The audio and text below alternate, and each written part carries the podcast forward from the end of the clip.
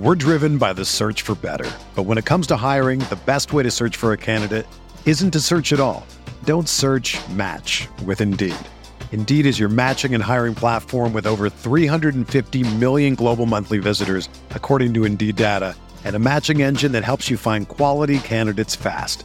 Ditch the busy work. Use Indeed for scheduling, screening, and messaging so you can connect with candidates faster. Leveraging over 140 million qualifications and preferences every day, Indeed's matching engine is constantly learning from your preferences, so the more you use Indeed, the better it gets. Join more than 3.5 million businesses worldwide that use Indeed to hire great talent fast. And listeners of this show will get a $75 sponsored job credit to get your jobs more visibility at Indeed.com slash BlueWire. Just go to Indeed.com slash BlueWire right now and support our show by saying that you heard about Indeed on this podcast. That's Indeed.com slash BlueWire. Terms and conditions apply. Need to hire? You need Indeed.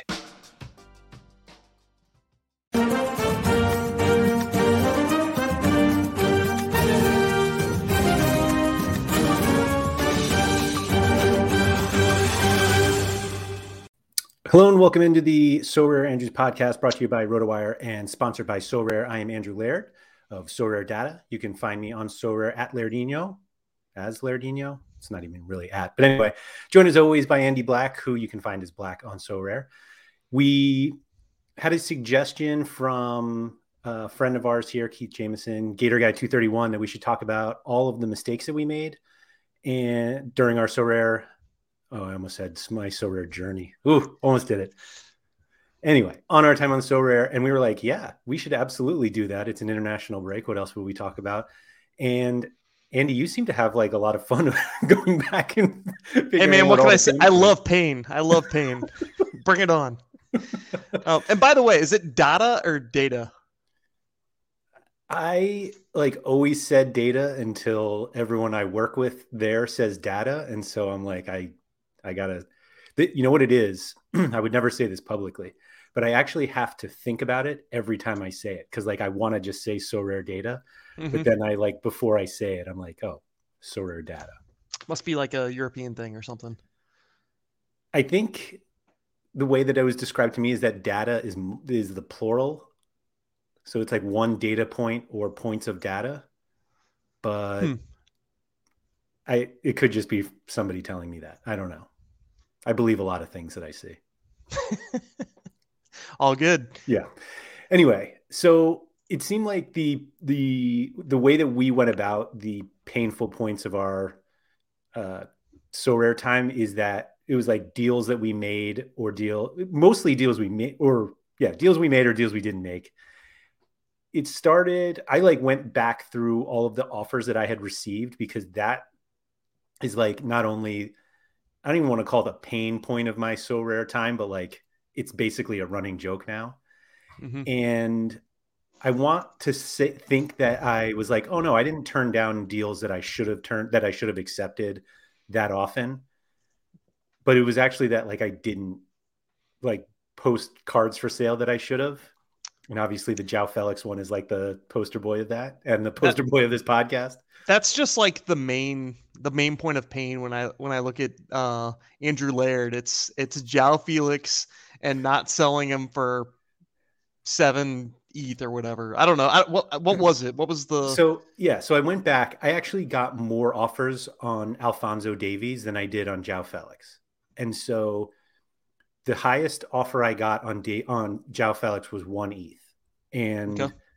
I it, it was never posted, and the offer came from Pavel, who I can't even trade with anymore. That's so, funny. I, yeah. I, you don't really see the the incoming offers from from, from Pavel.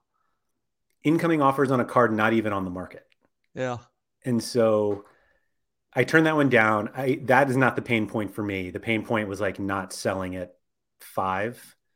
Uh, I got a few higher ones from for Davies. I think the highest one I got was like 1.3 which is kind of like where he is now, which is kind of crazy. So I don't like regret not selling him.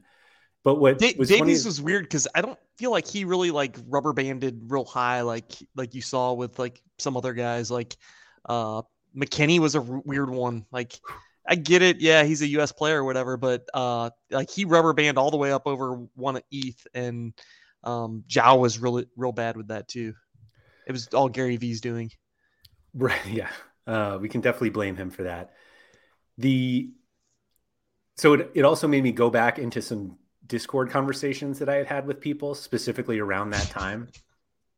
And the best one was I'm not I'm not ready to say who the conversation was with, but oh come it's, on, it's somebody that I talked to a decent amount who has been on this podcast before, mm-hmm. and the it was about whether I should sell Joao Felix and Davies at the gotta at be Sean. Time. Gotta be Sean. and, so, and so the, the, the conversation I was having was that I didn't really want to sell them, but the, the the benefit that I had with those cards is that if I wanted to get whole immediately, yeah, I would just sell those cards. And I knew I was basically free rolling the rest of the way. And there was one comment that uh, somebody, this other party made that was something like, you don't necessarily have to sell them, but it's nice always knowing you have that eight ETH in your back pocket. Always. It's yeah. not eight ETH anymore. Yeah it would be nice to have 80th in my back pocket right now. would you say the same thing about like a crypto punk? Like, hey, you always have that 50 ETH in your back pocket. it's more than that, isn't it? Oh yeah. I, I don't know. Yeah.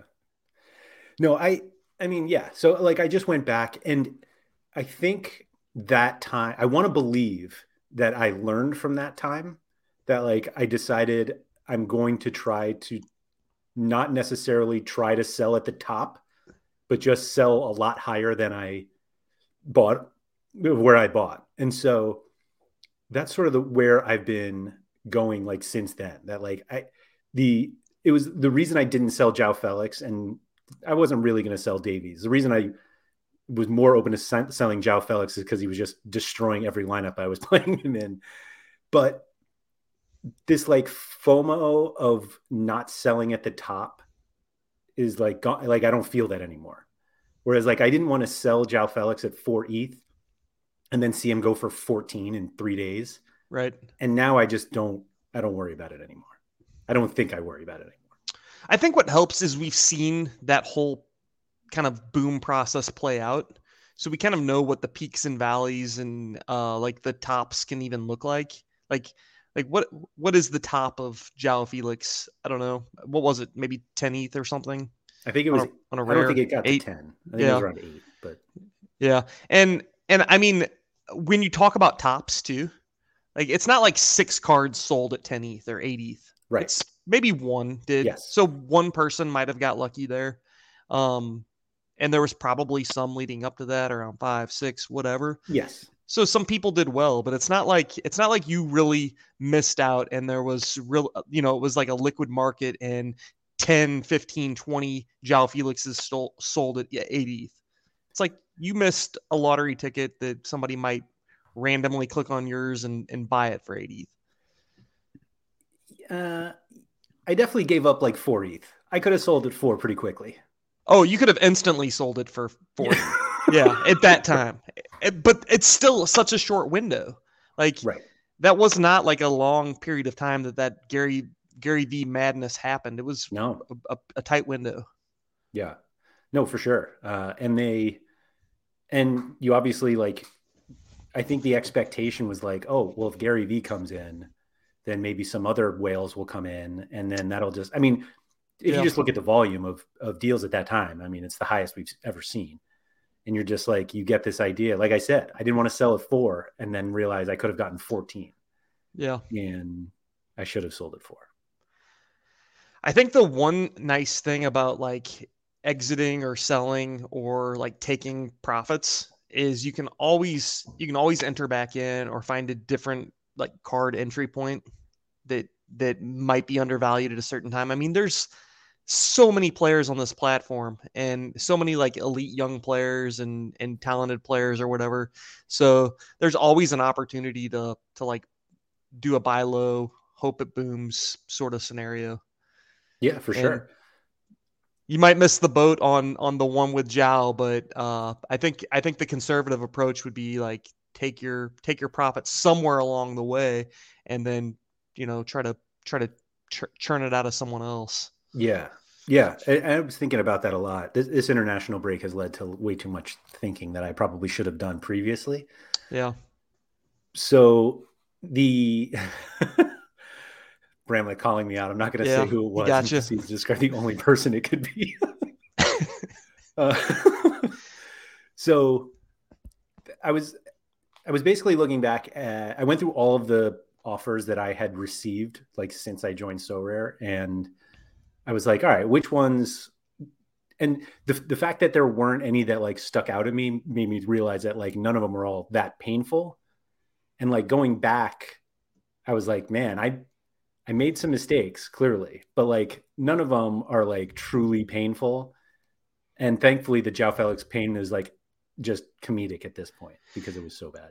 It's funny because there's there's like pain of what you did and pain of what you didn't do.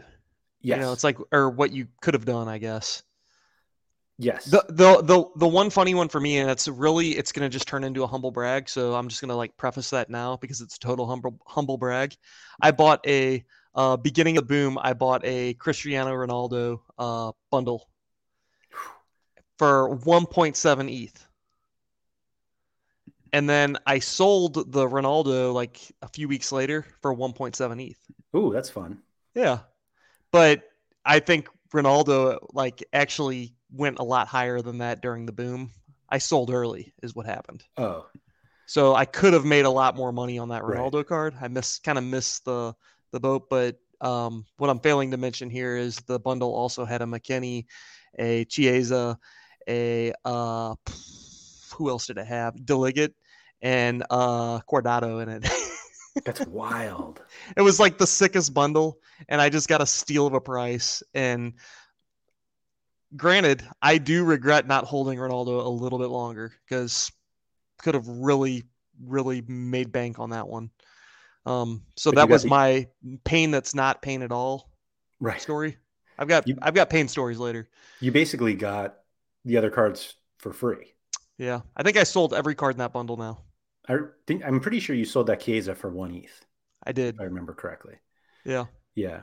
I so I, I didn't go through the offers that I made and I really tried to like put it in perspective of like the time of when I was doing these deals, but like I turned down half an ETH for Brad Guzan.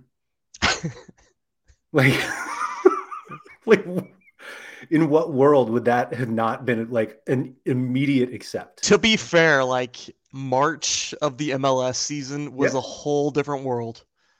Whole different world. Yeah, there's plenty of like perspective now. Um, I eventually sold that Guzan for like 0.25 or something, like literally half. But the I think that obviously the difficulty is just like we like I we I look back at ETH and ETH was like a much different price back then anyway. So it's like really difficult to to like compare to what it is now, even though like I pretty much only think in ETH, but obviously like fiat just changes it. But yeah, the one deal that I literally did not even remember getting, and I think I showed this to you yesterday that I was so locked into my River Plate stack that I turned down, giving up uh, Fabrizio Angileri and Rafael Borré for yes. Charles de Ketelaere, which I probably should have made that deal. um, at, the, at the time, though, uh, was doing great, right? He was, yeah. And, and they ended up shipping him over to Germany. Yeah, but... he, uh, yeah, like I, I just don't, I like the reason why that wasn't painful until I saw it was that I just didn't remember ever like turning down a deal for CDK. Yeah. But you did. But I did. Yeah. the other one I turned down that I noticed was actually one of my first limited cards. And so it wasn't like that big of a deal. But it was um, Alfred Gomis, who's the uh, nonce goalkeeper. I turned down a deal of I was giving him up for Lisandro Martinez limited and point and uh, six dollars worth of ETH, and I think Martinez is worth double Gomis now. So Yeah. yes, there's the Yeah. there's the one right there. Payne would be buying limited cards for double the price they are now. I have some of those. They're all right here. Some of them are right there. Sorry for those listening. I've got a background of my latest cards. I think we both kind of aped into those a little bit, and I think we get, we got in right away though when prices were like probably close to where they are now. They like really popped up, and then they've kind of tapered off. Um, I don't know. Yeah, we I would say the my problem was that I I bought early and sold a bunch early and made profits and then lost them buying high. I think that's kind of what I did too. Yeah. Can't The win them problem all. is a lower price point makes it just easier to be like, oh yeah, let me just get some of them because we're just used to paying. Like the fun thing about it for me was that I could get cards that were so much cheaper than the rare versions, and now I, you know, like I could have Noah Lang finally, and so then I was like, oh, this is this price is much lower than what a Noah Lang should cost. But the funny thing is, is like that's when like thousands of people were like, "Oh, I can have Noah Lang too," and that's why the prices were Yeah. so high on them. Yeah. Yeah, I I don't know what to do about those. I was looking at I think John um, Andrews actually just made a good comment on it. There's nothing to say that those pri- prices can't go back up. I wouldn't bet on it. I wouldn't bet either way on it because I have no clue. Um, not a not a financial guy over here, clearly, um, especially after after today. But uh, sorry. Um, but yeah, I, I I wouldn't I wouldn't offer advice on that. I mean, who knows? They could go up, they could go down. There could be a lot more people that come to the platform and want them. We don't know. Yeah, I mean, anybody who says they know is lying. Like nobody knows. We've never had a situation where we're up with this many limited cards. Everybody keeps talking about like, oh, MLS cards will be will boom in uh, March just before the season starts, and it's like for limited cards, like they could have three hundred left. you That's know, the one. The, the one I'll bet on is before MLS season. I think most cards will go up, but I'm. I don't think limiteds do. I think there's just think- too many of them. I guess it really depends if they offer like a limited pro division. Right. I think that would help because it's just another division that cards will have to get entered into. But again, we don't know. Right. Nobody knows is the problem. Just joined Sora, saw I could make a limited team and spend fifteen hundred dollars a team, which is now nine hundred. Did you sell for nine hundred? That's the only way it's worth nine hundred. Otherwise, you just keep winning. Hopefully, Yeah. you keep, hopefully you're winning. but yeah, um, somebody brought up the point that we were talking about last week that like the rare the prices for limited teams now are basically the prices that rare teams were when we were complaining they were too expensive. Right. But the price of limited cards coming down, like it's a bummer for Right. some of my cards that I bought that are now like half the price, but like I have them and what am I mean, doing? it's it, in the end, it's just kind of supply and demand, and there's a thousand of each one of those. We knew that they were going to come out. We knew they were Right. going to get minted. So, um, yeah. it's on us. I think the way the reason I feel not as pained about it is that almost every limited card I bought was to play in SO5. Yeah. And so like I don't even care what I can sell them for now. Like the value literally doesn't matter to me because I just keep plugging them into SO5 lineups. And so what I paid for them is almost immaterial because I just keep playing them. That's all. Yeah. Are you still buying limited cards? I don't. I haven't bought one in quite a while, but I also have. I'm also like set up. I'm like done. Like I like my lineups are kind of set. So there's not really like much left to do. I guess I, if I really wanted like a, a uh, if a new club were to come on board or something, and I really wanted a card, I guess I could buy it or whatever. But um, I think I'm more interested to see how low the prices of uh, Messi, Mbappe, Haaland go and Na- eh, Uh. not really Neymar. I don't. I'm not interested in Neymar, but um, I'm interested to see how low those come down because I'll. I would be interested in picking one of those up if they come down low enough, just as like a cool. I have Messi now. I can root So- for him. So my plan this whole time for, with limiteds, and the reason why I was willing to like spend up on like Morioka and Kikuchi and Cecina, I was like, I'm not going to spend, you know, 0.6 for Messi. I'm going to spend 0.8 and I'll just win Messi. And I haven't Yeah. haven't won Messi yet. And now Messi's like 0.28 or, or maybe didn't or it was Neymar who went under 0.3. Maybe Messi Yeah. didn't, but like I don't know where Messi's at to be 100% honest. I just know that it's coming down. right. Oh, Like the people who I'm, bought I'm Messi sorry, I'm looking at the uh. Mexico Canada game on my other screen, Ooh, and the amount of snow that's uh, on the sidelines is pretty awesome. that's fun. Those those poor Mexicans having to play in the snow, and the field is actually pretty. Um, it looks like a it looks like tundra. It looks like they're playing on tundra. Edmonton Which- is basically a tundra, isn't it? I think so. Which it's funny. I don't want to take us off topic, but we were having this discussion on our channel earlier, and it's like the Mexicans are. It's such a disadvantage, and it's like, wait a minute. Do you think Davies and David and Cyle Larin and all these other guys are like immune to playing on on snow? It's not cold to them. It- It's not like they're snowmen and they grew up, you know, all their lives playing out there. It's. I think that it's probably a pretty level playing field, to be honest. Excuse me. yeah. Uh, I don't know if it's completely even, but it's closer. Yeah. H- how much do you think you can get a Messi limited for on the secondary market right now? Point point three two five. 0.2646. Oh shit. I might be a buyer. A couple more of these Bud Lights, and I might be out there on the on the market tonight. There you go. Mm. How much do you think that person bought it for? Point four. Uh, oh, they transferred it. Sorry. The auction for that card was 0.605. Oh. I guess at some point you got to cut your losses. I don't know. So Sorry if, if that's you. on Sorare. I, we found one. yeah, that's not great. I was Um, told at that point. Oh, man, I fe- I feel like Chucky Chucky just gets hammered every game he plays in. He just took a a head straight to the noggin. Might be concussed. That Poor can't be good. Chucky. Um, uh, I'm gonna I'm gonna go through some of my L's Yeah. real quick because because I I I feel like I got to do it. Um, it's like it's like um I'm I don't know. I'm going to like uh, AA or something, and everybody's sitting around listening. Do, are are you counting like like do you count the Pulido thing as as an L? Oh yeah. See, all right, because I, I don't I think that's bad luck. I mean, I don't think that's an L. luck.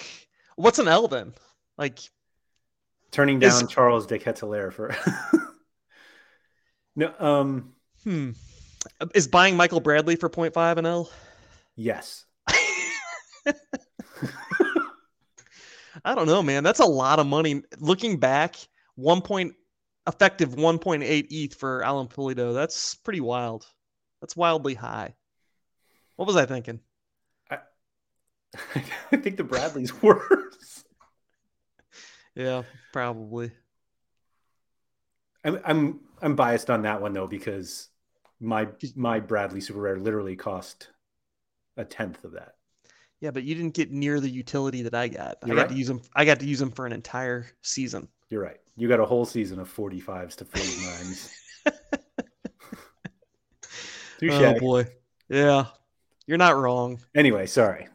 Yeah. So, um, my my biggest L was not buying every single card on the platform in 2019 when I joined. I mean, us early adopters had it pretty good. I could have bought I could have bought uniques from the beginning. Nope. I was buying Sven Kums and uh, I don't know whatever else I was buying back in 28 2019. So. Um, that's my big. That's one of my big regrets was not just like really aping into the super rares and uniques early on because, and honestly, I don't know that that's really an L. I just I was there. The opportunity was there. I just didn't I didn't see um, the potential that the platform had. Mhm. Um, I didn't I thought it, I thought it could be big, but I didn't think that it would get to where it is now. And That's you know, fair. maybe that's me being short-sighted, I don't know. How how further along than just Jupiler were they when you joined? They had Atletico Madrid. They might have have had Leverkusen. They definitely had uh, Schalke. They had uh, Betis. Uh, no, I don't think they had Betis yet. You aped into those. West Ham, yeah, at West Ham. There was not a lot outside of Jupiler League. It was pretty pretty small. Yeah. All right, that's fair. I mean, I'm not sure there's a reason to be like overly confident that everything would would explode at some point. That's all. Yeah. I don't know. You look at guys like Zara and YNWA and you get awfully envious that, you know, I might not have been as early as some of those guys, but you look at their galleries and you're just like, wish I, I wish I was, I was crazy and just went nuts on the uniques. Yeah. Yeah, that's fair. Yeah. All right. Um, my another bad one that I had. Um, there's a story involved on this one. Aissa Mandi, he played for Betis. Um, back about I don't know. I'd have to look at the card, but it had to have been like four months ago. It was right before the La Liga um, agreement. I noticed that there was a red um, Aissa Mandi card on the market, and it was the one of one of 100. And I was like, oh, they're not supposed to mint these because uh, their big rivalry with Sevilla. Um, they're only supposed to have the super rares and uniques. So I was like, I'm gonna bid, I'm gonna pay whatever it takes to get this card because it's an error card. I love the, the craziness of that like situation. Like they was, couldn't have rare cards because Sevilla's red. Love it. Yeah. So I paid 0.25 for uh, Mandi uh, rare which is a ridiculous price, but in my mind, it's like, oh, that's a error card. What I didn't know is like a couple weeks later, they were going to announce this partnership with La Liga, and now they can make. Uh, so like, yes, in theory, it's an it's an error card, but like I'll have to tell this story and like really get somebody to believe it and be like, "Oh yeah, you're right. That is an error card." Yeah, like that ain't happening. I'm not gonna be able to sell. I'm not gonna be able to sell this Aissa card down the river to the next guy that's like, yeah, you're right. That is an error card. There's nobody, nobody, like nobody's gonna know that that's an error card.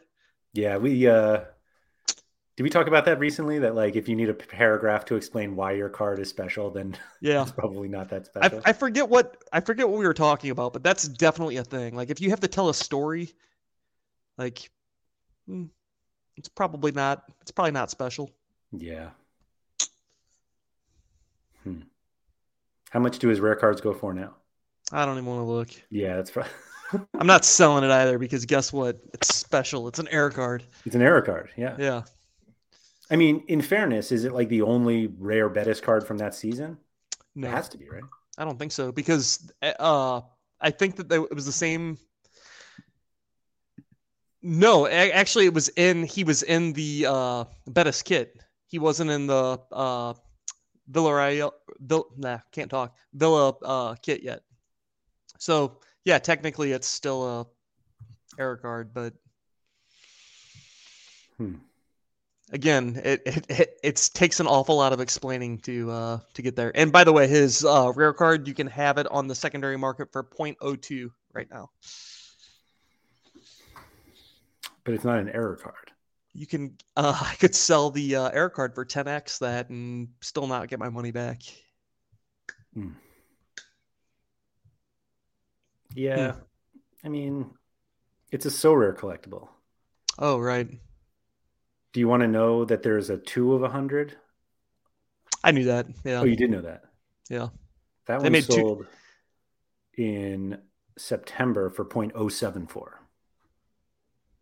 Hmm. Doesn't make me feel bad. It's getting it's getting closer. That's all. That's all. Yeah.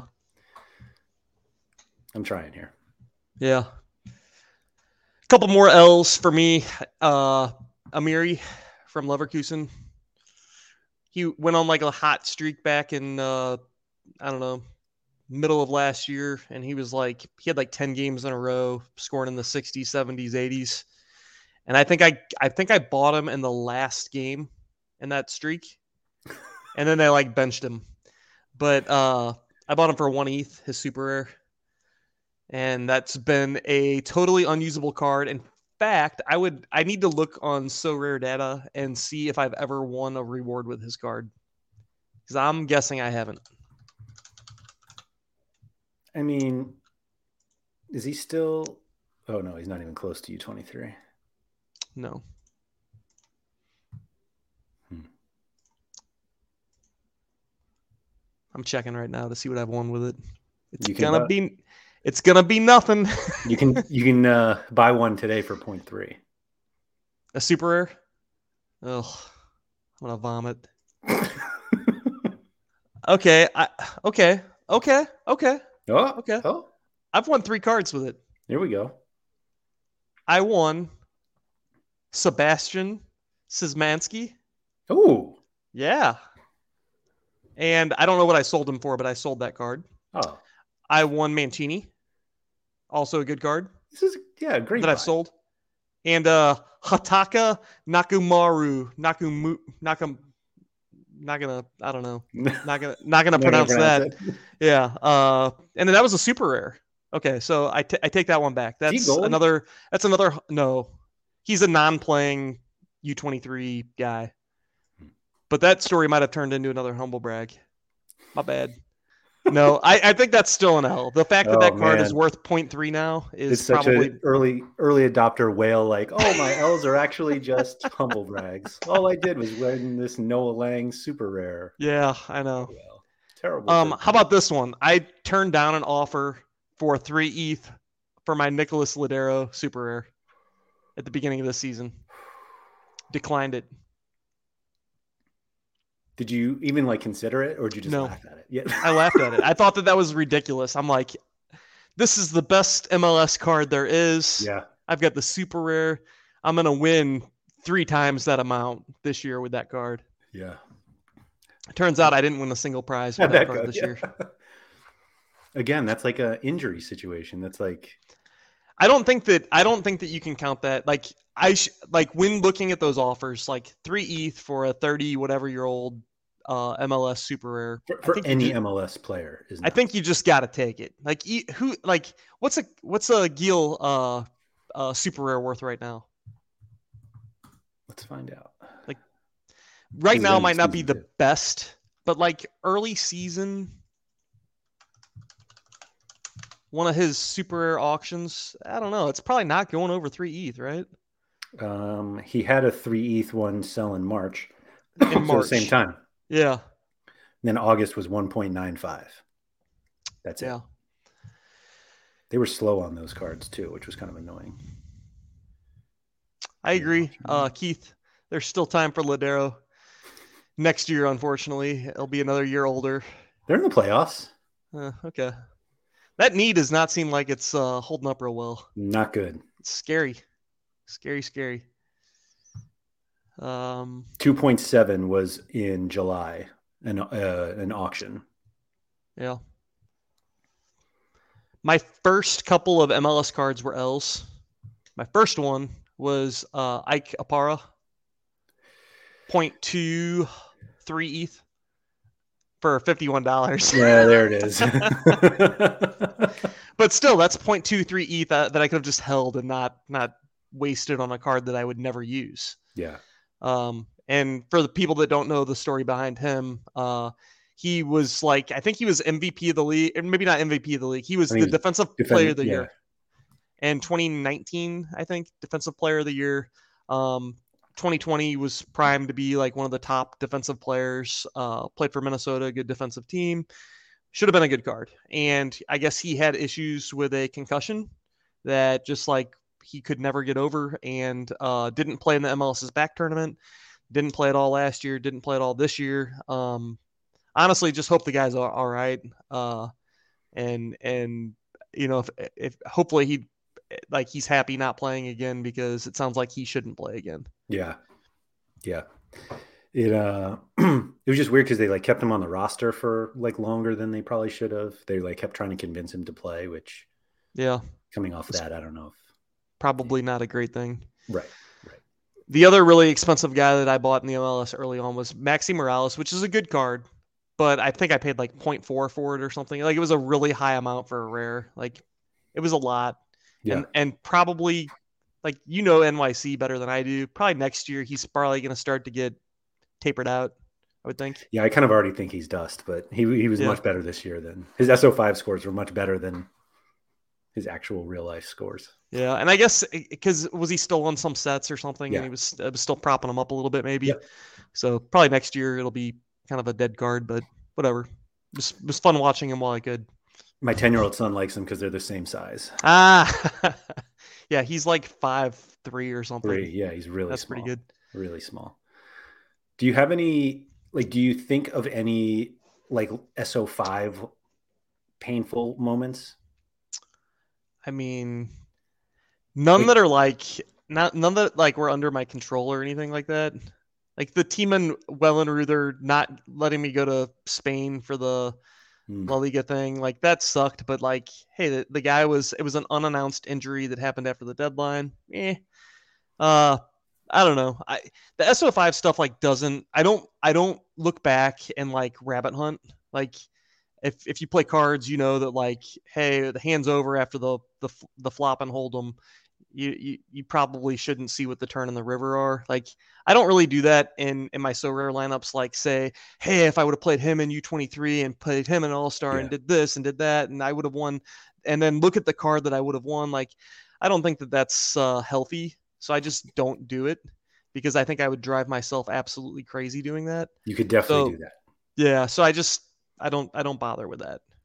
It's like bad enough just looking at the cards that like if you win a card and the seeing the like what people around you won, like even Oh. that can be painful. I don't I don't do it. I just don't. It's smart. And I I know that I know that um people like to like like check for equity and check to see if like oh the fairness of like hey the guy in front of me got a better reward the guy behind me got a worse whatever and like to me it's just like I don't I don't want that like like that stress or pain or whatever like because there's very it's it's very unlikely to like make me happy to see whatever's going to be there. Yeah, I um I was thinking that as we were talking about like our painful moments, like I didn't have any when it came to SO5 and I think it part of it is that because you switch over to the next game week like so quickly, it's almost like difficult like you really have to go out of your way to like go back and see that you really screwed up. And I just Yeah. like I don't do it, especially since like entries are free. You know, it's like I'm not putting in extra money for entries every week like I am with DFS. yeah That it's just like I'm like, oh yeah, didn't win this week. Let me just plow into the next game week and we'll just keep going. the only times that I think that like I would really like be like regretful of things if I was if I was doing more like crazy things like if I were taking Noah Lang and playing him in like Challenger a lot or something like that and then I saw that like all I needed was a good forward score in my U23 lineup like that sort of thing would like Right. like make me go crazy. but um I, I think that at least for me I have I have the depth to like not do really crazy stuff like that and I can play players where I feel like is the quote unquote right place to play them. Mhm. Um so it keeps me from like doing too much of that rabbit hunting. Did you look back at anything like over this international break? Did you like reassess anything? Uh like what? Like my gallery or like Yeah. Um, I talked to you a little bit. Like, I'm thinking about D1 a little bit, but um, whale boy over here thinking about D1. I just, I, I still don't know if it's if it's for me because it like the investment is still really, really high, Mhm. and uh, there's a lot of room for error. You know, you buy the wrong card, or the card that you buy, the guy gets injured, you're kind of dead. And Like you Like, have the Lodeiro unique. Yeah, right. So I, I've been working through like all of those scenarios in my head. I'm like, I don't have the bankroll to be like, oh, well, I'll just buy another unique. I, I- like, Yeah. it's gonna be really tight if I were to do it, and it would be like I would need to buy three uniques, and that would be it.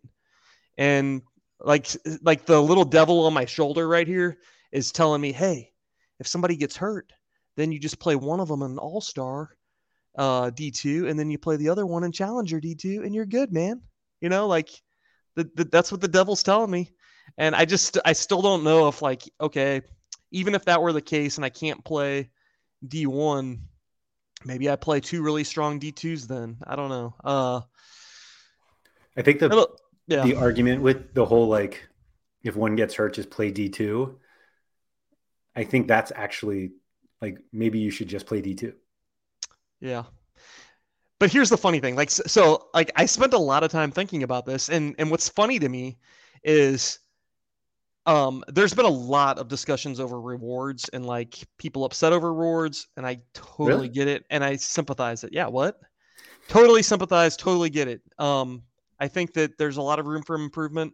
Uh, D2s D2s are, are are are wild because the best you can win in a D2 I think is a, is a tier 1 and that's like for first place and then like second place it immediately drops down to like tier 2. So my thought there was like I could go really hard into D2 but like even the best card like winning winning let's say challenger D2 you got to beat all the IX stacks you got to beat like Morioka, and those are cards I'm not going to own. So I got to beat them with other cards. Right. And okay, so let's say I do get lucky and I beat them. Well, hopefully I would win a card that would help me beat them and the, continue to beat them in the future. But if I'm just winning a tier one or a tier two, I don't know that I'm getting a card that's going to upgrade my lineup enough to where I'm going to be able to compete with the IX stack. So it's like even if I were to win D2 a couple of times, I don't I don't know that my lineup would get good enough to where I could like better. compete on a regular basis. And that's why I was looking at D1 was because okay, um, I spend a little bit more, but not really, because like to compete at D2 with the with the uh, big stacks, the IX stacks and Moriokas and Van- Vanakens and everything, you need a pretty damn good team. And I think that I could have a less good D1 team and win prizes every blue moon. So often yeah. Let's say once or twice a year. But if those are stars or tier ones uh those cards are very likely to be able to compete in d2 but i don't know it's that that whole like ass backwards uh progression thing that we got going on here where you're actually progressing down instead down. of up uh it, it it really had me thinking hard about like what the next thing to do is and i don't I don't know what it is, and I'm I haven't made up my mind yet. So first place in Challenger D two, uh, just before, like in the last um, club week. So what was that? Two sixteen was a Szymanski super rare. Yeah, and that and, would be a great card that would certainly be awesome in U twenty three. Yeah. Second was Michael Frey. Third was Davy Klaassen and fourth was Kwasi Wriedt. I don't even know who that is. Uh, I mean, those are literally the top four in Challenger D2. Yeah. And and I love Sebastian, but I don't know that he's going to help me beat uh, IX. He might. Yeah. Mike Van De- Hamel was de- definitely not in December and January. no. you would definitely need something else there. trying to see what the champion Europe. I don't know. But that's a good point. Like the top of D2.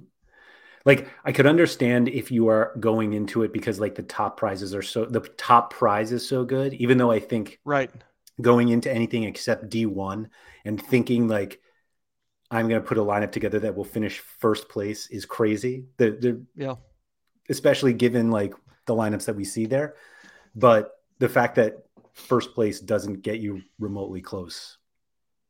You're right. Just sell your house and go to D1. Yeah, for sure.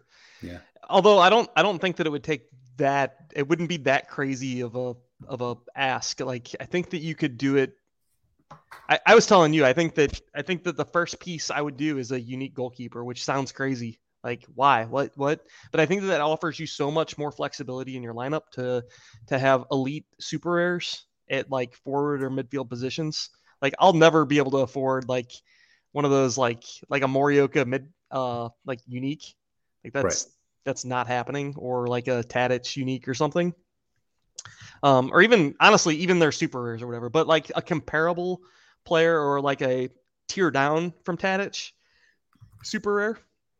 Um, that's attainable. I could do that. Um, and if if I waste one of my unique spots on a goalkeeper, then I can have like a higher end player elsewhere. I don't know. Yeah. We're driven by the search for better. But when it comes to hiring, the best way to search for a candidate isn't to search at all. Don't search match with Indeed. Indeed is your matching and hiring platform with over 350 million global monthly visitors, according to Indeed data, and a matching engine that helps you find quality candidates fast. Ditch the busy work. Use Indeed for scheduling, screening, and messaging so you can connect with candidates faster.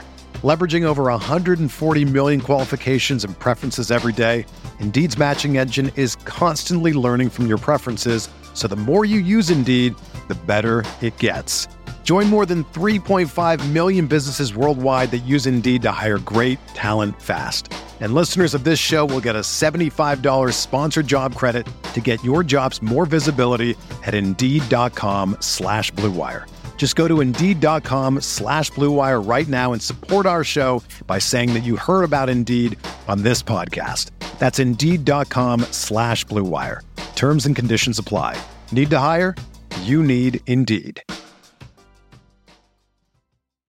When you need mealtime inspiration, it's worth shopping Kroger, where you'll find over 30,000 mouthwatering choices that excite your inner foodie. And no matter what tasty choice you make, you'll enjoy our everyday low prices, plus extra ways to save, like digital coupons worth over $600 each week. You can also save up to $1 off per gallon at the pump with fuel points. More savings and more inspiring flavors make shopping Kroger worth it every time. Kroger, fresh for everyone. Fuel restrictions apply.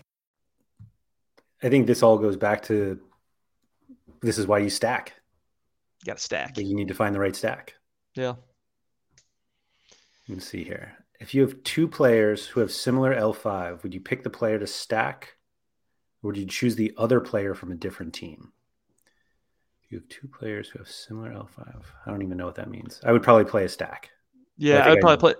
I probably would too, just because like the lineup flexibility. Like if they they're going to play at the same time guaranteed. They play at the same time, same game week.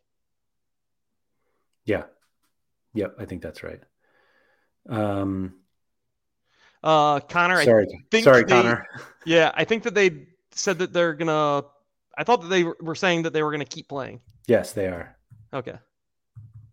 So the they they're not voting then. Uh, I don't know if they voted, but the it was already decided. Yeah, I was really hoping just Ajax would suspend. Let the rest of the guys play. But Ajax. That'd be great. yeah. I'm hoping they take a stand and they're like, no, we're not playing. Yeah. I just hope. Um, so I told some pain stories and, and, and I'm going to, I'm to, I'm to throw a couple more at you. Owning a million Brian Lozanos. Uh, that's painful. Uh, holding onto a uh, Renan Lodi all the way from like 1.5 ETH all the way down to whatever he's worth now, basically nothing.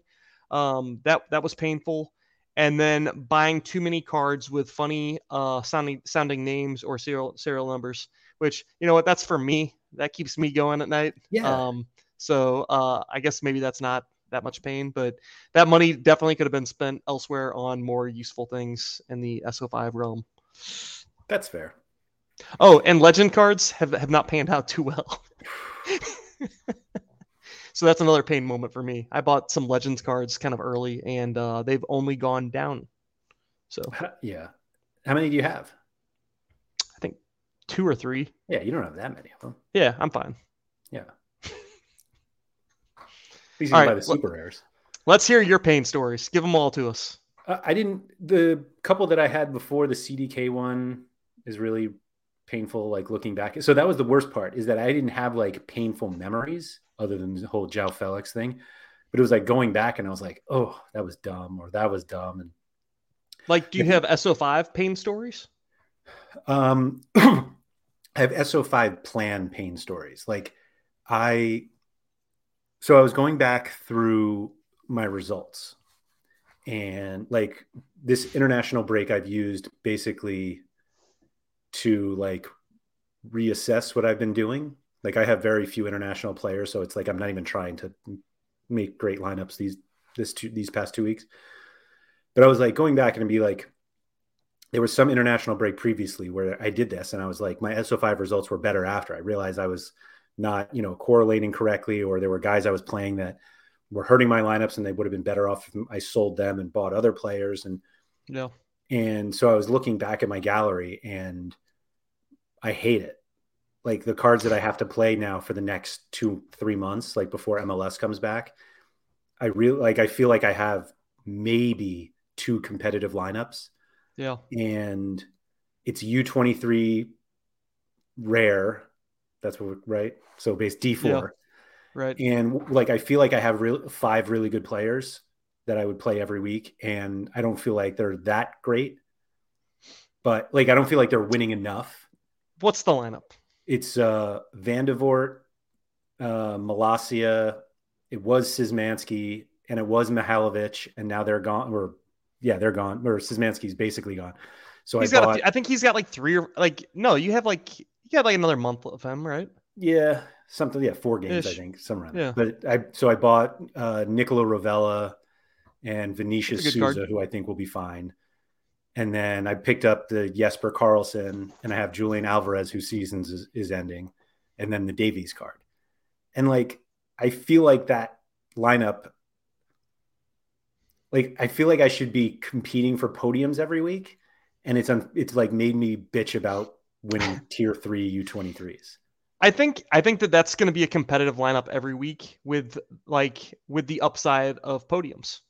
Like those are great cards, and you got to remember too, like all the other people no longer have those MLS cheat cards or K League and J League cheat cards that they're able to sneak in there. So like yeah. no more Barcos, no more Mihailovic, no more whoever else is getting snuck in there. It's yeah. level playing field. I think you're in good shape. Yeah, but like in the summer, not even summer, like August, September, I'm rolling out like 10 lineups, 15 lineups. Yeah. And for the next, you know, starting in a month, and for two or three months, I'm going to be rolling out like four. And I was like, all right, what can I do? And I realized I bought like some super rares that I can't play. I mean, I can, they can't win and I can't really sell them. And so, yeah. Do I take giant losses on those to like try to get cards I want or what? And so, yeah, like I was going through and I was just like, the, I'm like feeling pain now because I felt like I was doing really well and now all of a sudden I'm like, oh my god, what happened?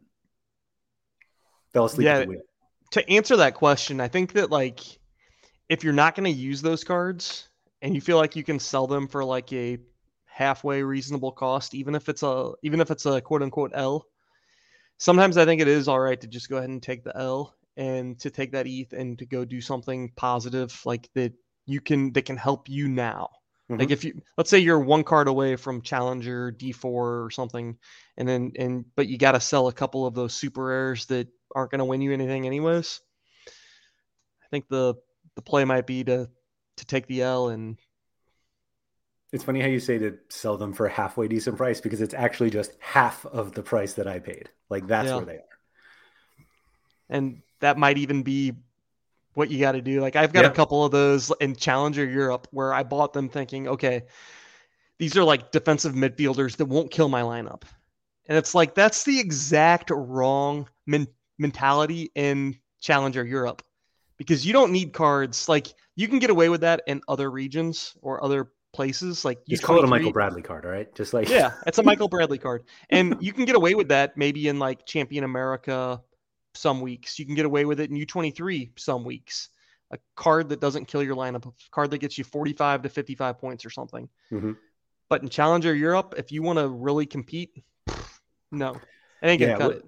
What got me is that I was looking at the Challenger rare cards I had, and I was like, all right, if I could just get some like average super rares in, like they'll score the same as these good rares, and I'll be set. And then like I started to play it, and I'm like, I'm getting killed because these like mediocre super rares I have are being matched up against elite super rares. Like yeah. it's like they have Tadic and I have uh Jen Cools. Right. Yeah. And it's like, why do I think I can walk in here with uh, Right. Mark Vandermarl super rare and someone else is playing Lisandro Martinez super rare? Right, and not to mention they have the whole rest of the uh, uh, IX stack. so it's like not only not only do they have the better super rare, but they have all the better rare cards than me too. So how am I winning again? Yeah. Yeah. it does feel a little funny how we're all like, and we lose to all of the IX stacks. It's like, I don't, I'll have to look into that. Like We how many at- IX stacks there actually are. We I, I sent you uh something from somebody's gallery because I was looking at his D1, and uh the guy just runs all IX stacks. Everywhere. Yeah, I, I forget the guy, I forget the account or whatever, but it's Yeah. just like every single one of his lineups was just like, oh, IX, IX, IX, IX, and it was just a little demoralizing to look at. I love the guys who are like, I'm not doing a full IX stack. I'm going to play Morioka also. oh, great. That's funny. But yeah, Uh, that's basically like I'm actually feeling the pain now as I'm like using this international break to set my lineups finally for this upcoming weekend. And I'm looking at them and I'm like, these lineups are dead. Like I there's no way these lineups are doing well. Yeah. And How are know. your uh, international lineups going? I won nothing from I, I haven't won anything on this international break. Like not even the threshold. Dude, Alfonso was- Davies turns into the like the worst player in the history of the of the game when he's on Yeah. international duty. I mean, they play him at forward. Yeah. They play him at like left or right wing or something, and it's just like, hey, the defender card is not going to do well there Yeah. unless Here's your minus 34 from possessions lost. unless he doesn't lose possessions, gets a ton of final third touches, and might get a goal or something. Then you're I it's not going to be good. Can the dude win a single duel? I mean, come on, man. Like my god. Yeah. No, it's um I hate I I say that I hate international breaks, but it's like it, it was helpful for the for the break where I could like review what I was doing. And unfortunately this time it was just realizing that I hate everything in my gallery. All of these cards behind me for those watching on YouTube, like look how much yellow there is. Like why yeah, there's a lot, there's a lot of yellow. It was actually That's a not- decent That's not your whole gallery. no, the, uh no. I thought I could get my whole gallery and then I realized the cards were so small. Then you couldn't see who they were. But like, yeah, like I knew how bad it was when uh on this side, this Memphis common, and I'm like, oh, and there's Haaland. Ah, like nice. those are the cards I'm proud of now. That's pretty good. oh yeah, and no, it's over here. These two Are those your your mediocre super rares? Those are them right there. They're t- I Yeah. bought them the same day. One of them got ben- benched the day I bought them.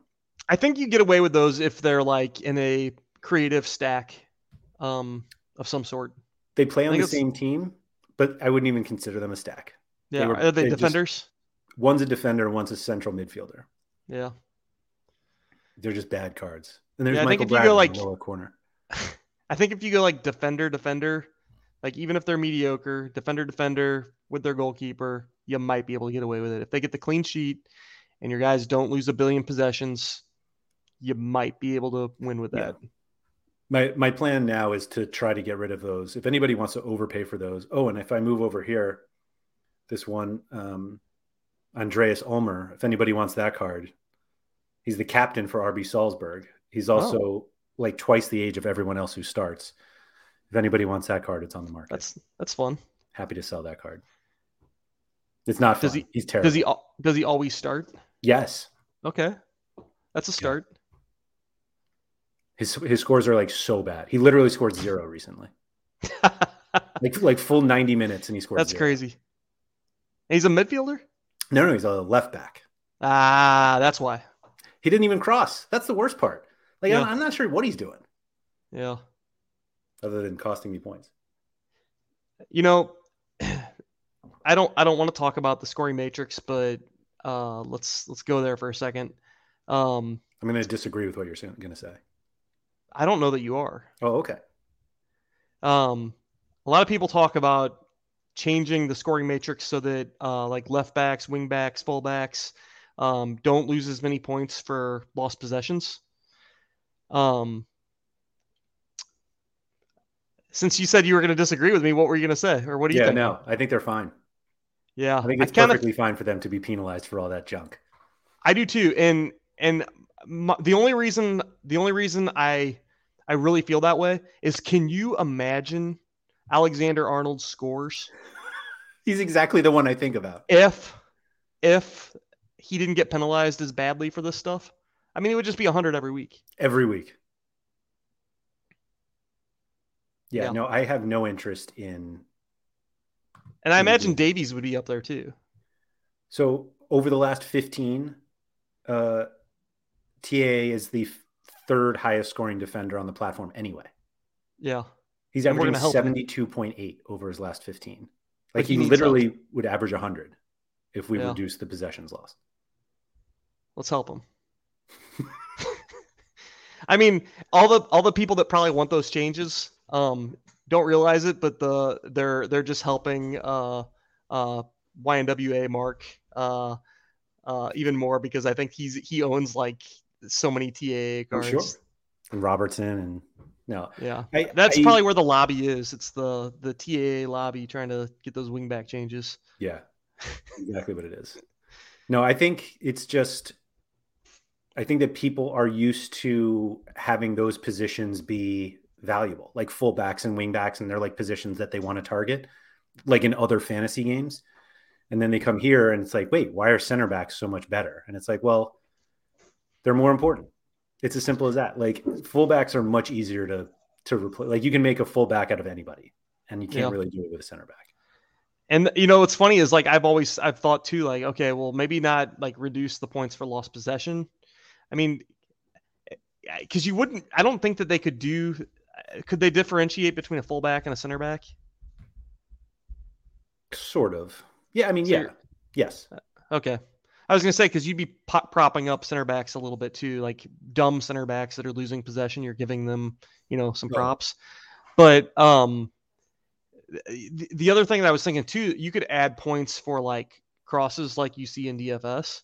But then again, you're just pumping up TAA even more and and other guys uh similar, I guess. You're just Yeah, giving I mean, them more points. Right. They're just like cross donkeys who like don't care where the ball goes. They just need to like get it in. And like that's not Whip it in there, right? Yeah, no, totally. And like that's not we don't need that. We don't need players like that being so valuable. I don't need to spend 0.7 ETH on Jesus Navas. Like, come on. Yeah. Uh, apologies, John Andrews, for outbidding on those Lozanos. I just had to have them for whatever reason. Had something stuck in my brain that I needed them. Uh, and then Ken Payne lost 0.2 ETH on Kimmich Limited. More pain. had to buy another card to average down my costs. That's pain. Sorry to hear. How do Did you, you- lose 0.2 on Kimmich? I don't get it. My guess is he bought it at like 0.5 and then sold it for 0.3 or something, and then had to buy a different card to Yeah. Just another Kimmich. I don't know, maybe. It doesn't sound like another Kimmich though. It sounds like a different Really? To average down my costs? Huh? I don't know. That's what I would have done. Or just play him. Yeah, we're just, Just use him. Yeah, Hold just on. use him with Morioka. Whenever everything. His his prices got awfully high. Whose? Kimmich's. Yeah. And You have one, don't you? a rare though. Mm-hmm. I remember um I remember I bought that card and I was like, I'm totally gonna be able to flip this one quickly for for profit because it was like mid boom, and uh, and that that that moment never came up, and I Still got that card, huh? just to keep it, and I think it's it's still worth close to what I. It, it's actually like fiat wise, it's probably worth more. That's- so I don't know. Oh, fiat wise. Get out of Yeah. here with that. I don't know. It's an At elite some card, point- though. Hey, here's the deal. At some point, we're all gonna be like looking at this stuff in fiat. I think. That's when I leave. I don't think you will. No, no chance. I can't now. But I think that that's I think it's like inevitable now at this point. oh yes, he can. Unrealized loss. And now I have two. Look at that. Now he's got two elite lineups. Oh. Yeah, I I don't know. I, I think unrealized you're in good shape. Yeah. Like I wouldn't I wouldn't I wouldn't fret. Easy for me to say, but I, I don't know that I'd fret too much over that. You got two pretty good cards there. yeah, I agree. What's nice about those cards is that you then spend more money so that you can get elite cards around them. Yeah. Anurag says is is a forward card playing as a mid better or a mid card playing as a forward better? I think it really just depends on the player. Yeah. Um, there's a lot of like MLS players that are categorized on Sorare as midfielders, but they're actually forwards. Like I, I own a Christian Casseres mid. I own a Kevin Molino mid, and they're both forwards. And the Casseres mid scores really well Yeah. because he like wins a lot of uh as a forward he Because wins a lot of duels and yeah well he just is does he play more as a midfielder Yeah. okay well he he tends to win a lot of duels and do a lot of Mhm. he's he's a lot more active on the field and the Molino card is just like totally when he was not when he didn't have a dead ACL um he was totally dependent on DAs like if he didn't get a goal or assist he was at 35 Yeah. so it, I think it just depends on the player and the situation. I think it's that's a hard one to answer. hmm Did you see that Reo Hatate's limited cards are defender and his rare and super rare cards are forwards? Oh, that's interesting. And he plays midfield. Yeah. Well, didn't he? He played. He played all over the place. He Like, plays played, all over. Yeah. It's just weird played, to like, have like the same and- season card, but different scarcities in different positions. Yeah. You say Nani and Kyoto uh, have and I think you want the Nani forward guard. I could be wrong so, on that. too. That that seems that seems right. It's more like if they if they do the defensive work, then you want the midfielders. But if they don't do it, then the midfielders get penalized for the possessions lost and, or whatever. Yeah, and goals conceded and stuff like that. Yeah. Yep. I was trying to think of the other. Oh, Cade Cowell or Cowell. Yeah. I have the bad one, like the bad They midfielder. I thought card. I thought that they only made the midfielder cards. They made forward ones too. I think the new ones are forward cards, Uh, or maybe it's vice versa. I think you want the forward cards, right? He didn't really do anything anyway. I don't want the card at all, actually. Right, that's fair. That's fair. He he was not he was not the prince that was promised this year. Well, he started off really hot, and uh, oh, maybe I have the midfielder card, and you want the forward card. Yeah, he started really hot, and everybody like he got expensive at the because it was like peak MLS and a 17 year old kid just like killing it. And I think he scored like in his first two games or something. And, and one of them was like a like a bicycle like wonder goal or something. And now, and so I won him. I won the midfielder card. Yeah, so the older ones are forwards, and I think it like pushed him to a tier one, and that's when I won him. And then he hasn't scored since. Yeah, he started the season 63, 60, 70. And then every game since then, he has scored below 35, except one. That's wild. Literally. Oh, that is so You know, depressing. Speaking of like MLS guys that like I completely lost track of or forgot, what what what happened to Cole Bassett? Is he still a Um, thing? No, I mean, he- I'm pretty sure we talked about him in June or July when we were talking about um, the all the people, all the guys who were going to lose U23 eligibility, and we were like, no, Bassett's really young. Like he he still Yeah. keeps it. We're going to be all over him. It was him and Mihailovic, and then all of a sudden it was like gone. Looking at his cards, like or looking at his scores, it's not bad. Like I don't think that like I, I just don't think he maybe got enough playing time. Yeah, Like looking at these cards, like his last few games 34 minutes, 28 minutes, 78 minutes, not bad.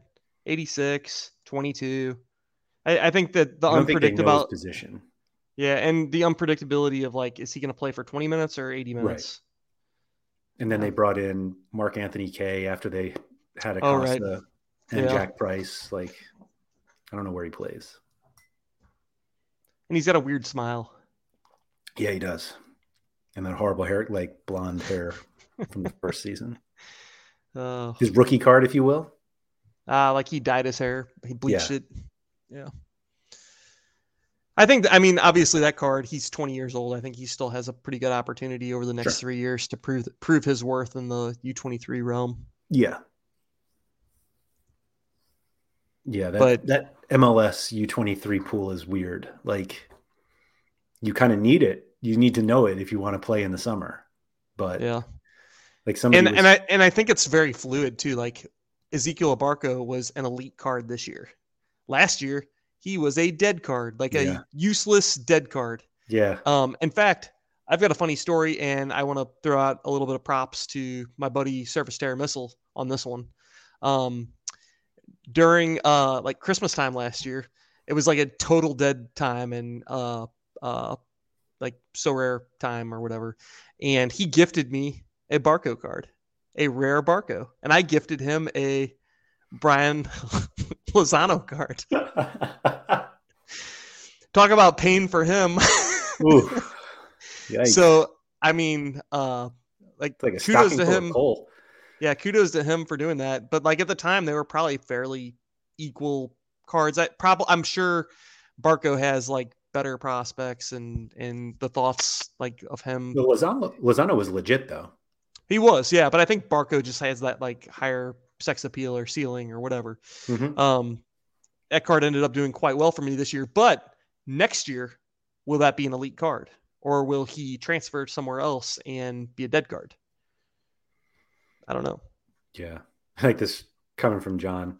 Tier one star MLS U23 cards can very quickly become T3 tier three champion Europe cards. I think that that is probably like the the the best comment we've ever had on here because it is so true. Yeah. So true. Um, I'm trying to think of like recent examples, like a uh, Tanner Tessmann. It would probably be similar. Like, uh, didn't Kyle Duncan go over there or uh, He didn't he hasn't gone yet. not yet? Um, oh, Brenden uh, Aaronson, we haven't heard about that guy in years. That didn't work. well, but he didn't go to Champion Europe. He went to Challenger. True, true. uh Busio. Uh, although I think that he's getting a little bit of time and maybe in a tier three over there, but he's not. He's definitely not setting the world on Yeah. fire like he was doing here. Like he was probably star tier here. What is he like a tier two there or something? Probably, yeah. Yeah. Um, I think that's a. I think that's a really good comment. Yeah. Uh, I was talking to somebody the other day about uh, Gabriel Slonina, the Chicago Fire goalie. Yeah. Because someone's like, oh, I think I need to pick one up bec- or, or a Choa because for U23 next summer. And it's like, man, I, I don't know what to think of that, but like it's possible that those two guys and some of the J League and K League ones, if the schedule match, matches up, like those are the only U23 cards. But I know you're set in that respect with uh, Ochoa, but man, Maybe, maybe I don't know. He's uh he worries me sometimes with just like I don't want to say his attitude because I think I honestly I feel like uh, people say he might have like an attitude problem or like they don't like his demeanor, but I feel like he's he's fine. I just feel like there's a lot of hate that get, goes towards him um, from outsiders, especially like U.S. fans. I think Mm, that he gets a now, yeah. he gets a lot of hate from U.S. fans now that he's declared from for for Mexico. So um, honestly, like I kind of hope he goes to Liga MX. Uh, I think that he'd be he'd probably be happier there. Um, it'd probably just be better situation for him, but we'll see. Uh, I hope that that continues to be a useful card, though. That would be. By the way. Canada just scored. They're yeah, winning. Kyle 1-0. I just got a notification here. Oh, on what app is that? Oh, that's uh, nothing. That's nothing. Oh, that looked like FotMob to me. yeah, definitely not FotMob. I'm I'm surprised you're not using that app. Whoops. No, yeah, no, uh, no FotMob, no SofaScore. I found uh, found an alternative. hmm I guess you'll have to tell us about that later this week. One day, maybe Hmm, maybe that will be released. yeah. we'll see. We'll see. We'll see. Um, but yeah, the pain right now. I actually feel more pain with my gallery now than I ever have. As I was Just because it. MLS is ending? Because like I that's and it's not like I had like the greatest MLS cards, but like my better cards are MLS cards, and so Yeah. now the I mean even making it worse, like the MLS playoffs are Sunday, Saturday, Sunday, Tuesday, Yeah. and so Tuesday splits like my better MLS Yeah. super rare. So like the the the problem I have, it's like, do I make the best team I can make in D three with one super rare, or do I just toss that super rare out and make the best D four lineup? Yeah. What you're describing right now is international break for me. Because like um uh, not to like deter too far, but like this this game week right now, I had the opportunity of making what I felt like was a good competitive D3, Mhm. or I could have made a D2. And the D2 would have like had uh, uh, Tomas Soucek, uh, Kristian Thorstvedt, um, Pedro Gallese, uh, Chucky Lozano, and there might have been one other guy like a Leon Bailey or something. Um, which okay, that's it's a team. It's a team. Or I could take like Gallese and Chucky and then put them with three good rares and have a good and Yeah. that's what I ended up doing. And I just trashed the I trashed the other guys, didn't use them at all. And uh, I had a really good lineup, and then Diego Valdez just killed it. Um, and actually, Chucky Lozano's playing terribly right now, so um, I'm sitting on like 350 points. Probably won't get a card unless Chucky maybe gets a decisive, but that's not looking good right now in the snow. Were you one of the people who won a card in No, America Rare with zero points? No. no, they shouldn't do that. Like I, I, I- I'm not mad about it. Like the people that submitted their lineups enjoy your card, but they shouldn't do that. Like you should have to score one point to get a card. It, it's a simple rule, I think. You know how I reacted to it? Yeah. By putting all of my weekend lineups in today. Yeah. Uh, I can assure you there will be mistakes made because I did that though. Like I never Yeah. do that. Um, but But you can go back and fix your, oh, yeah. you know, your lineups that matter. yeah, But leave, but leave the leave your challenger D4 or whatever weird ones you have in there to try to win a free card in. Yeah, the good news is it's really easy to like navigate the Sorare game page, and so surely I won't make a mistake at all moving cards from one lineup to another. oh boy. As Oh I boy. anxiously await to see if my goalkeeper has recovered from COVID nineteen or not. Nice. I had two guys test positive for COVID after the deadline, but just before the the uh, international break, and I was like, that was not the feeling I wanted going into the break. You have the goalkeeper from Royal Saint Gilles or however you, I don't know how to pronounce it. But, Yeah, I do. Uh, he's the national goalkeeper for who? Luxembourg. That's pretty cool. That's a pretty cool card, and I think it has like a like a cheat code uh, uh, extra utility that I, I would have never realized. Um, I you know? Wait, did when you bought that card, did you know that? Okay, you did didn't not. even Know. think about looking. Yeah, Like that's how little I think about international stuff. And somebody pointed out to me recently, they were like, that was sharp because they get peppered with shots. Like he makes a ton of saves while playing for Ah. Luxembourg. yeah. And uh, he didn't play for Luxembourg over this break because he had COVID. Like I was all, I like, yeah, I was all set up. And Where did you respond to that with like, yeah, I know, I that's why I bought him. why else would I have bought him? I only Yeah. buy guys with extra international utility. Uh huh. No, I didn't, uh, I didn't pretend to know. Damn. I may not have admitted I didn't know, but I didn't pretend like I knew. Fair enough. but hopefully he's feeling well and you know back in training soon please i started like looking at the dumpster challenger goalkeepers like who can i rent for a week? I'm like this is such a bad idea. Yeah, I know you were looking at that with Vandevoordt potentially hurt or whatever, and there were some some pretty bad names coming up there. yeah looking for cheap u23 starting goalies is just a, it's not the you don't want to go that route. That's all i'm saying. I think the answers would have been Bod- Bodar. Bo- yeah, Bodart, yeah, uh, he was certainly on the list. And he's getting cheaper and cheaper. Yeah. He is, it's funny to see and and his and his U twenty three eligibility is is running running out by the day. Yeah.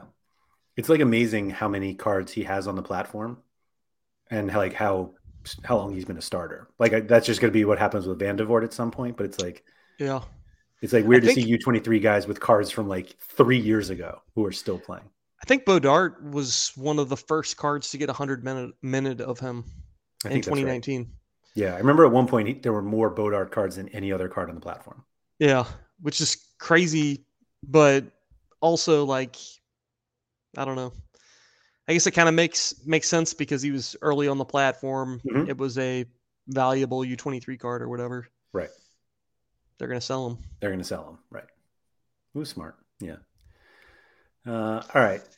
Enough pain. Enough pain. Well, I, I actually have a little bit more pain I got to go do. I got to go Yeah. max out my credit cards and Yeah. invest in stable coins. So Please don't do that. Please don't. I do will that. not do that. I'm going to give you financial advice. Do not do that. Actual financial advice, please. okay. I'll take that advice. Okay. Okay. This has been the Sorare Andrews podcast brought to you by RotoWire and sponsored by Sorare. We will be back next week with another topic. Thankfully, will not be anything that we are talking about international uh, breaks because, gosh, those are just awful. If there are any topics you would like us to discuss, feel free to hit us up on Twitter. You can find me at Andrew M. Laird. You can find Andy at A Black 86. We're also available in the Sorare Discord. Uh, I am Andrew M. Laird or Lairdino there. I can't remember. Uh, Andy is at Black, so you can find him there. Uh, if you have been watching this on YouTube, if you could please hit the like button below, feel free to subscribe for all the videos there from RotoWire. And if you're listening to the audio version, if you could please rate and review it wherever you listen. Andy, thanks for that. And I'll talk to you next week. See ya.